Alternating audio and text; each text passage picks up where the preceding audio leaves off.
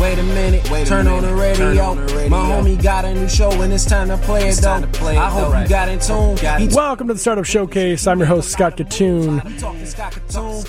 We have got a great show for you. Nate Bradley, who is uh, hanging out on the line right now, who's going to come in uh, studio. He'll have to do that another time, but he is going to join us on the first half of the show. Nate, are you there? Yeah, ah, I'm here. There you go. Awesome. Uh, welcome to the show, uh, albeit remotely. Uh, what's going on, man? How are you doing?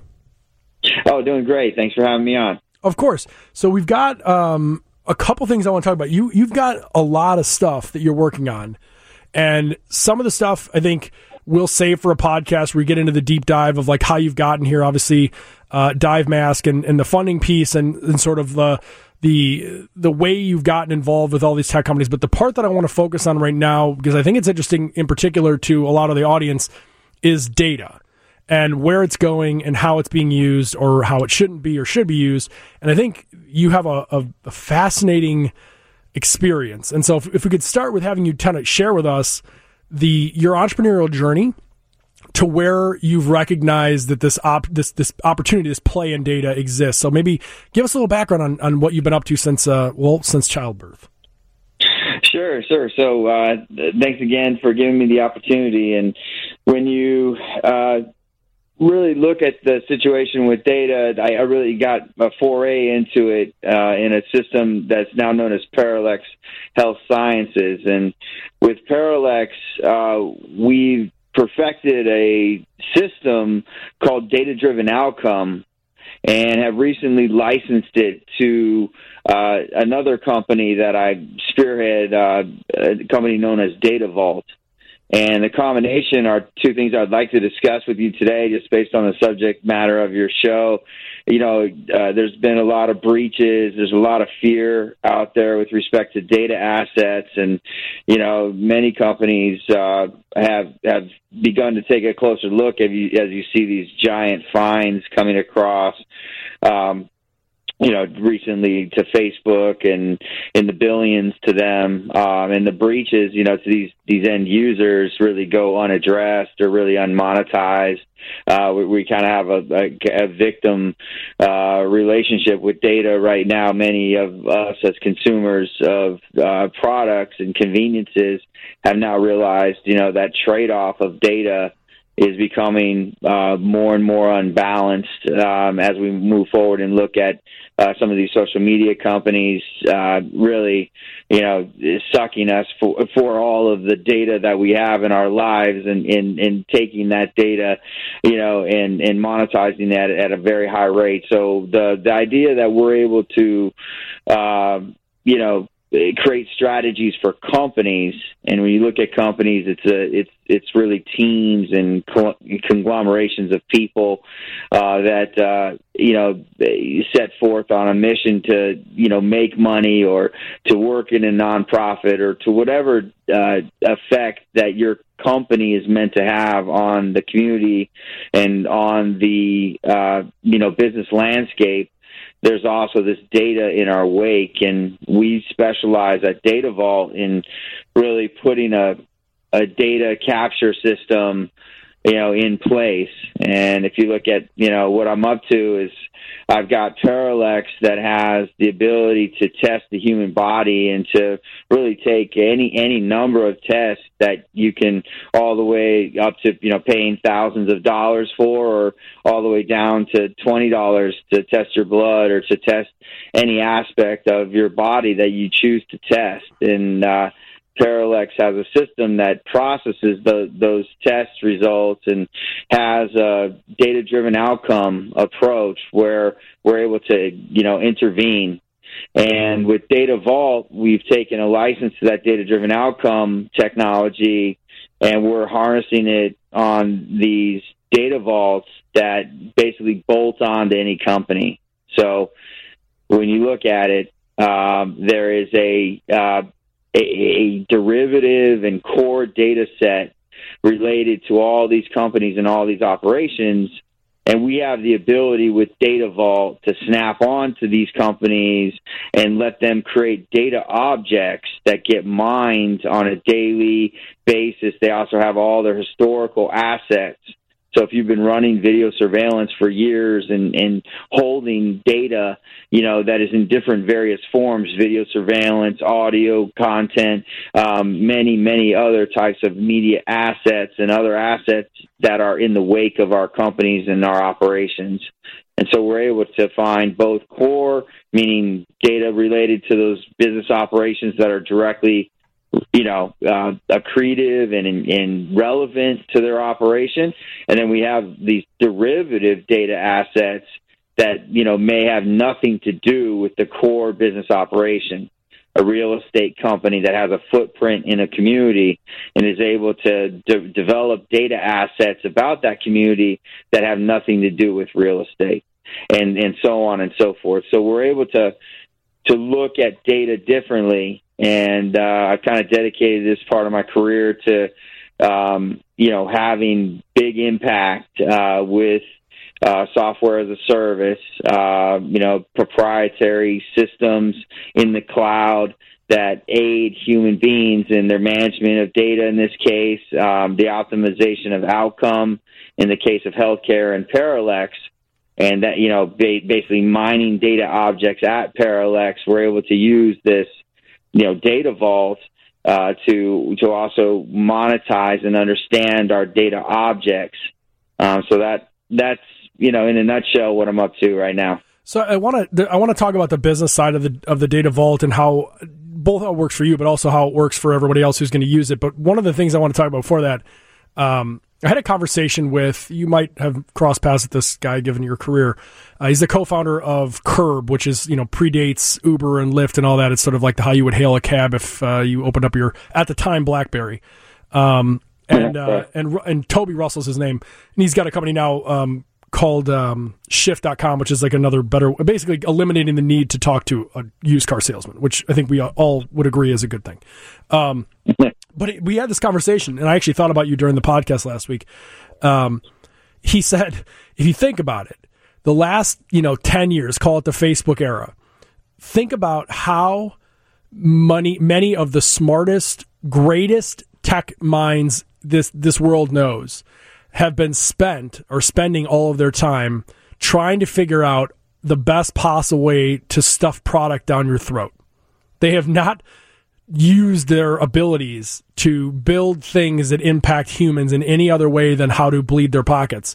And I, it, when he said that to me, it sort of like blew my mind because it was like, you're right. Like we look at like Elon Musk, who in some cases is a nut nutcase, but also brilliant, and he's trying to you know, build things that are just mind blowing. And some people will criticize that, like, oh, he's too focused on this and that. And it's like, from a public company standpoint, which obviously you know very well, I understand that. I understand shareholders and people being like, you know, what are you doing? But he's like one of the very few of these brilliant minds in tech that are actually trying to solve human problems. And imagine if we could create a, a, world or a device where the monetization models lined up so that it would be worth the effort to incentivize technologists to spend more time on using the data and the things that we have to yes make money and build companies but more importantly to actually change the way that human beings exist to make it healthier to make it happier all of these things and I, I think that based on the, the limited conversation i had with you prior to the show I really feel like you're in a position to enable that for companies that maybe before would not have been incentivized financially, or maybe they just simply were not optimized to be able to actually do it. And that to me is the fascinating part about this is like, you might have a ton of data in your company, or, or you say you do because that's what investors want to hear, but you don't actually have practical data and you don't have a mechanism to actually extract any insights that could A, perhaps drive more revenue through other product lines, or B, simply make what you have better and more usable. What, where do you stand on this? Do you do you see where I'm going with this, or do you think I'm out of my mind, or what, where are we at? No, no, it's spot on, and you know I, I appreciate um, you know the the examples that you gave, and certainly from your last show, you know it it it just it goes to show that you know we have a long way to go in, innovation, and we we've built these systems, you know, of uh, cloud-based resources, but we have yet to really perfect uh, the monetization around, uh, in particular, data in our case. And when you look at it, uh, we put together a refinery uh, system, and it's analogous to an oil refinery. You know, you can basically bolt this onto your company, and what it does is it uh, it, it functions as software that um, leverages uh, best in class systems and artificial intelligence and basically does an analysis to create data objects. And part of the optimization of that those data objects is to look at uh, third parties. And uh, in typical fashion, companies will hoard their data, and we as individuals, you know, best we can, uh, you know, seek to control our data resources and our data assets, and also understand them and grow and learn and uh, be able to make informed decisions from uh, data in its optimal state. So, um, what we've done is we've looked at uh, the bridges between large companies and organizations, scientific research companies, companies that have uh, deep data resources, uh, including our, our, our public, you know, universities and and many other uh, data resources. Uh, just look at our United States Patent Office in our in our country. You know, after 20 years, patents when they expire, those properties become uh, part and parcel of the of the federal uh, you know holdings, if you will, and and those are largely misunderstood. Uh, you mentioned Elon Musk. Uh, he's a prolific patenter. He also gave his patents away for Tesla, saying, you know, if if, if someone else can use this technology, you know, help yourself. And and uh, you know, in, in similar fashion, uh, we've also, you know, for we've foregone the the space race in, in exchange for you know three billionaires that are going after an Elon with SpaceX and then Bezos, Amazon with you know the Blue Blue Origin and such. And so, when you look at the use of data, the understanding of uh, robotics and uh, you know intergalactic travel, um, all the things that have been hoarded. Um, if those became, you know, vendable data objects, if you were able to buy that knowledge and understand uh, specific aspects of companies and their data resources, but also combine those, uh, and, and, make make headway uh, using the combination of data between companies to help people. I, I want you to correct me where I'm wrong here because I, I I'm going to make a blanket statement about probably people I shouldn't, but I'm just going to say it anyway. I, I have always felt, and this goes for me as well. Like this isn't just you know big, rich, wealthy founders. This is myself running companies and media. I've always thought that companies, whether it's media or not, have taken a very um, lazy approach to how they're going to monetize data. I, I liken it to when I was in, in junior high and in college. There'd be math classes that I absolutely had the ability to intellectually learn the math and like actually learn the equations and the reasons for the values and so forth. But I would just go to like the whatever the basic easiest way I could possibly get through it without actually learning it. Um, because the work seemed harder and boring and whatever than, than it was worth to me. And I look at the way that companies have monetized data and was like, you could look at this like you have, and you could build, like you said, a bolt on refinery, and you could figure out different use cases to use what you're extracting from data as ways to improve things or to create entirely new lines or whatever. Or you could just sell the box of data to somebody else and let them use it however they see fit. And that to me always seemed like, while it, in some cases, it is the most valuable money wise, most of the time it's actually not long term for sure. And it just it kind of baffled me for years now that these people took what I think is probably their most long term valuable asset and they just sold it because it was just easier to sell it than it was to try to figure out what to do with it. Is that like am I wrong in that, or do you do you think that there's it, there's more to the the story that I'm missing? No, so there's so much of that in latent potential and lost value. Um, there's also found value in in the in the uh, you know the the resources of companies, uh, largely some of their misunderstood assets, uh, can be some of their most valuable. It's like the painting in the in the basement or oil under the porch. Um, there is just uh, a value uh, that exists with data. That uh, there's a lot of lip service, and when you hear entrepreneurs talk about their companies and their core businesses, they'll often say the the, the words, and you can see my data you know, is also going to be very valuable. But they really just have lip service to that and no strategy, no tool set, no mindset, um, no you know mind share uh, to be able to go out and sell uh, specific data assets. So um, we devised, you know, and our namesake is Data Vault. And that vault is about taking those data objects out of a company, barreling, you know, barreling them up and making them uh, transactionable and understood in terms of a timeline. If it's historical data, or if it's live data, or if it's incremental, monthly, weekly, annual data, uh, we're able to bundle up data resources, and then we're able to vend them all the way to a vault that uh, you know basically understands these assets. It never ingests them or has to hold those assets. It just characterizes them and it values them. And we have a data value process where, like Zillow, when you fly over real estate on Zillow.com and you can see the valuation of real estate properties, uh, so too now you can see a data value associated with addresses and with companies and their overall footprint and their data wake, if you will, uh, when it's properly, you know, refined and understood. Uh, we can also start to place value on that data. You realize, despite all of your tremendous past success, that this is going to dwarf everything you've done, right? Well, look, uh, the, I'm, the, like joking, the medical industry, yeah, the medical industry. So if you just look at Parallax for a moment, that that is one third of the U.S. economy in healthcare, three trillion dollars.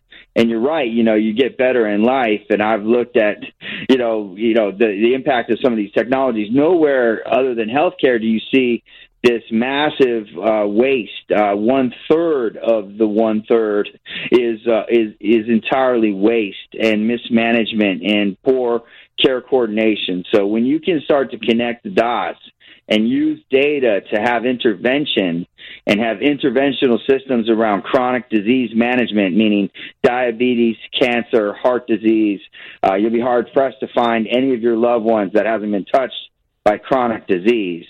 And um, when you have at the measure so much pain and so much, you know, human struggle related to these disease and the mismanagement of this healthcare system, uh, impact of data, I would argue, uh, manifests very well within the Parallax. And then in terms of the impact of Data Vault, um, the last part of it, the exchange, the ability to exchange the data for capital and the ability to move data in a structure that is meaningful and easy to use and understood.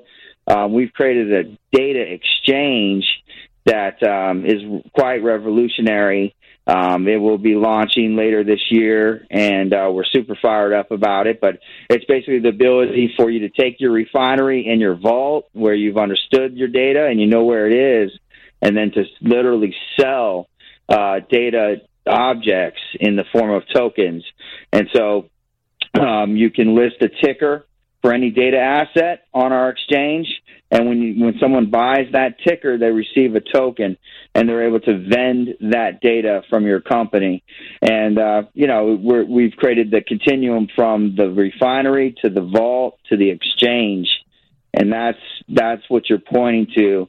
It has application in many many different industries, and it's it's definitely exciting times at Data Vault. No, I, I would agree. I mean, I, I, love the idea that we are now in a position where people are not selling assumptions. They actually have the ability to actually sell a, an actually fact based, fact backed solution. And I think that's huge. We have to take our take our break now, but uh, I really appreciate you taking the time to uh, to call in, and I, I, hope in the near future we can have you come in studio. We can uh, listen to some of these pitches on our stuff.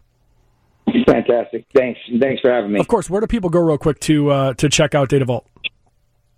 So um, you could go to the DQB. So it's T H E D Q B dot com. Cool. Awesome. Thank you so much, Nate. Thank you. Of course. Take, Take care. care. Alrighty, folks. We are going to take a quick commercial break. We will come back after that and check out the news, and then we've got the Startup Showcase. Welcome back to the Startup Showcase. I am your host, Scott Kitun. Joining us on our uh, little adventure here, Andrew I can't even pronounce his last name, so I'm going to ask him when he's on the air because it's just It's actually a really good name. This is a tough one. Uh, he is the CEO and founder of We Live, I believe it is.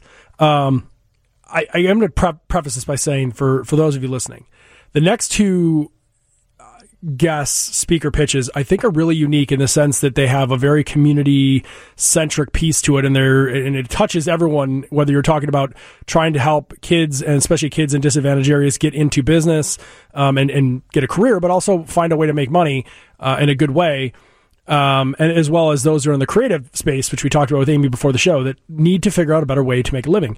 And both of these new companies uh, uh, handle that and, and do something very unique. And so I have to tell you, if you're not going to follow us on Twitter at Technori or follow them after they give you the handles and investing in these companies, this is your shot to get in behind these companies, whether that's altruistic to help the community and help founders, or it's to actually make an investment that has a potential of a large return.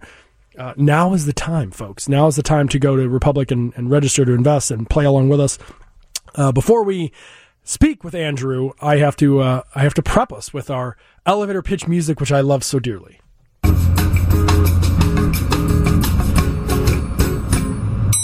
Andrew, are you there? I'm here. Awesome. Say your last name for you because this is one of the best ones I've had. Sure, Krista Delitis. Krista Delitis. I could have pronounced it if I only knew. Um, well, welcome to the show. Uh, I want you to give us your pitch now on your business of what it is, why it exists, and how you're going to make us some money. Sounds good. First off, thanks for that intro. Uh, I'll, I'll, jump right into it. So, uh, for the average person, shopping for furniture online is hard, especially for mid to higher end products. Seeing these products and photos of the homes where they're actually being used makes it easier. WeLivv is amassing millions of these photos and enabling discovery and shopping of the home furnishings within them. And in addition to being able to get information on or purchase anything you see, you can easily tell us what you like or don't like along the way, constantly improving our search results in real time along the way. We've developed the foundation of the platform and we have significant traction with access to about 4 million curated images and uh, also, approximately 40,000 products already added to our marketplace, generating $120,000 in GMV. Uh, but in our view, more important than that is is the data moat, which will uniquely enable image-based, refinable search. Uh, we believe this substantially improves the user experience and expect it will ultimately become the standard for online search and shopping. And that, that's that that's the overview I wanted to give. Yeah, it makes sense. Um, so for anyone out there who's listening to the show, 312-981-7200, you can call me after this conversation with uh, any questions or things. I want to tell you, I mean, I, I, I talk to a lot of startups, um, obviously, and those that I have talked to who are in the, whether it's document search or image search business, I think are, are, are on the upswing and they have a huge potential because I think one of the biggest problems, and I talk about this other, other, you know, founders and partners of my own, that the way that we shop is sort of like it seems like it's intuitive and that doesn't need changing and some things don't need to be to fix but like I think it does. I think the way that we are shopping is not in line with the way that we do almost everything else. Everything else is on demand and we know exactly how to search for it. Shopping, you still go into a text box and write a loose description and then you have to sift through a million different things because people keyworded the crap out of them. And so there's no real way to be like, I want this thing. And that's like one side sure. of the, the, coin, right? That's part of the problem you're solving. The other part of this is like all of the freelancers and all the people who take pictures and, and are the basically the majority of our content producers and, and, and contributors need to find a way to monetize. They need to find a way to plug and play. And there just isn't really like a well organized way for people to you know you can't you can't get you can only get hired at so many gigs. It's much easier for me to take a picture of a bunch of items and upload them and, and, provide you with a way to find it and buy it and take a cut than it is for me to try to get hired by 15 different companies simultaneously. It, it's just kind of a broken model both how we're buying and also how we're serving. Um, and so i think this is kind of a novel approach to that. Where what was the the general premise where you came up with this yeah, so I agree on, on both fronts. Uh, first, uh, what you described as a norm for uh, online search and shopping today uh, is generic. It, it, works very well for certain product categories. I mean, if you're buying toilet tissue or toothpaste, it's fine to do a Google search and you know find Amazon and a couple of other options before making a decision and and and purchasing a product. It doesn't work as well for high ticket aesthetic products, and we find that to be especially true in the home goods category, given the unusual absence of recognizable brand names behind the product. So the idea is you're looking for these high ticket aesthetic products, which, unlike any other consumer product category you can think of, are not influenced by recognizable brand names. And then they're um, they're presented uh, in uh, well, if you're starting with Google, you're, you're presented with uh, hundreds of millions of linear search results, meaning no matter what you do with the first result, the first result doesn't affect the second or the third, and so forth. And then when you click into any of those search results, you're looking at product presentation in the same way that toothpaste and toilet tissue is presented. So it's presented in a vacuum, making it very difficult for the customer to understand or distinguish between products on one end of the spectrum to, to the other. And so uh, we found that context association, so having users see products authentically in the spaces where they're already being used, instantly improves their understanding of the product or the caliber of the product. Uh, that, that's one side of it, which I think you touched on. The other side of it, um, we're fueling our platform through interior design professionals, uh, interior firms, decorators, architects, etc. And the same uh, user experience that we're enabling for contextualized interactive product discovery and, and shopping is what we're enabling for the professional design community to um, generate brand awareness and, and business development for, the, for their own businesses. So through these same images that users are searching and, and refining along the way, they can find design ideas and inspiration through content. They can shop products as I originally described, or they can find design professionals who meet their their, their preferences, style, uh, location, budget, etc. And so we're cool. achieving all of that with the same user experience. I, I like this a lot. It's very cool. I think I think this is a, a space that is going to be very very uh, explored. I guess is a good way to put over the next couple of years as we start to get closer and closer to where more. You can see it on Instagram a lot, where basically image image driven everything image driven search image driven yep. summon summoning of idea of demand it's all just sort of like take a picture of the sandwich i want and send it to me uh, very cool where do people go to invest in your company yeah, so the campaign is now live at republic.co forward slash WeLivv. That's W E L I double V. Very cool. Awesome. And then you can follow you on Instagram and everywhere else at, at W E L I V V. Very cool. I appreciate your time, Andrew. Thank you very much. Thank you. Of nice course. You. Yep. Take care. All right, folks. I'm going to post that link on my social and in Technori's. That's at Technori on, on Twitter, Instagram, LinkedIn, whatever, wherever you go. Uh, it'll be there. You should check it out and uh, take the opportunity to at least read the terms and understand what the company's looking for. I think it's a good opportunity. All right. We're going to take a quick break. We will come back with the Town Kitchen, which is one that I really, really like. Um, if you've been to San Francisco or LA or anywhere on the West Coast, this is even more of a, of a thing. But like in Chicago, we could use it for sure. So we'll take a quick break. We'll be right back. Welcome back to the Startup Showcase. We have got Eric Quick, who is going to be calling in here in a second. The Town Kitchen. You can invest in this company at republic.co slash the Town Kitchen. You can follow them everywhere at the Town Kitchen. Um, and of course, as mentioned before, we will post this on all of our things at Technori. And I should tell you, as I mentioned in the conversation in the first half of the show, if you're not listening to the podcast, you are missing out. I basically take all these cool people who call in for five minutes and I talk to them for like an hour, sometimes a half an hour. It depends on what it is. Uh, but we get to say all the things we want to say, discuss all the things we want to discuss, sometimes say words we're not supposed to say on the radio that we can say on digital. Uh, it's highly worth your time. It's uh, You can go to Spotify or Apple, wherever, wherever you get your podcast. We're there. Okay, time for elevator pitch time.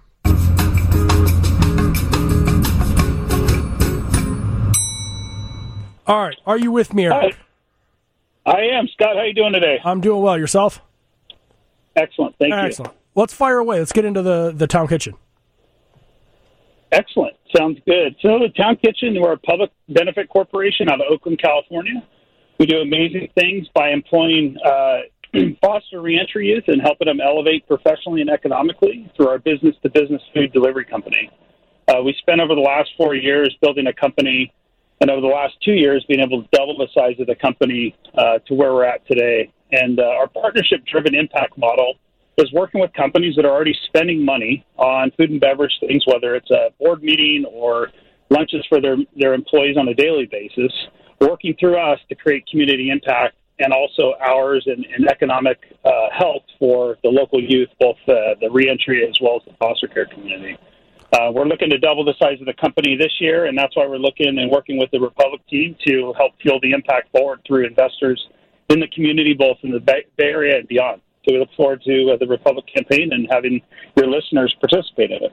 Very cool. I uh, definitely get it. I've been to San Francisco several times. I've been to a lot of communities.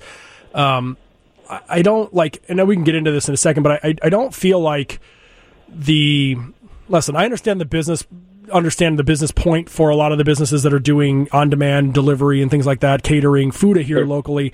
And they are putting people to work and they're making money and that's fantastic. But sometimes they're putting the wrong people to work and it's not necessarily their responsibility, I think, to like find the right right people, if that makes any sense. But I, I also sure. think that like there aren't enough organizations like yourself that make it easier for them. And anything we can do to give people who you know, if you remember back in the day, if you were a kid, you know, trying to get a job, you did kind of side work, you worked at the golf course, you worked mm-hmm. at bag groceries. That job right now is being taken by people who probably shouldn't have that job. And it's taking away the opportunities for a lot of people who previously, you know, were able to help their families afford whatever lifestyle they had by by taking care of themselves, having those kind of jobs. So I, I think we we need more people like you. What are your thoughts on that? Yeah, no, I agree. I mean, I think for for us at the end of the day, you know, we are a for-profit, for-public benefit company.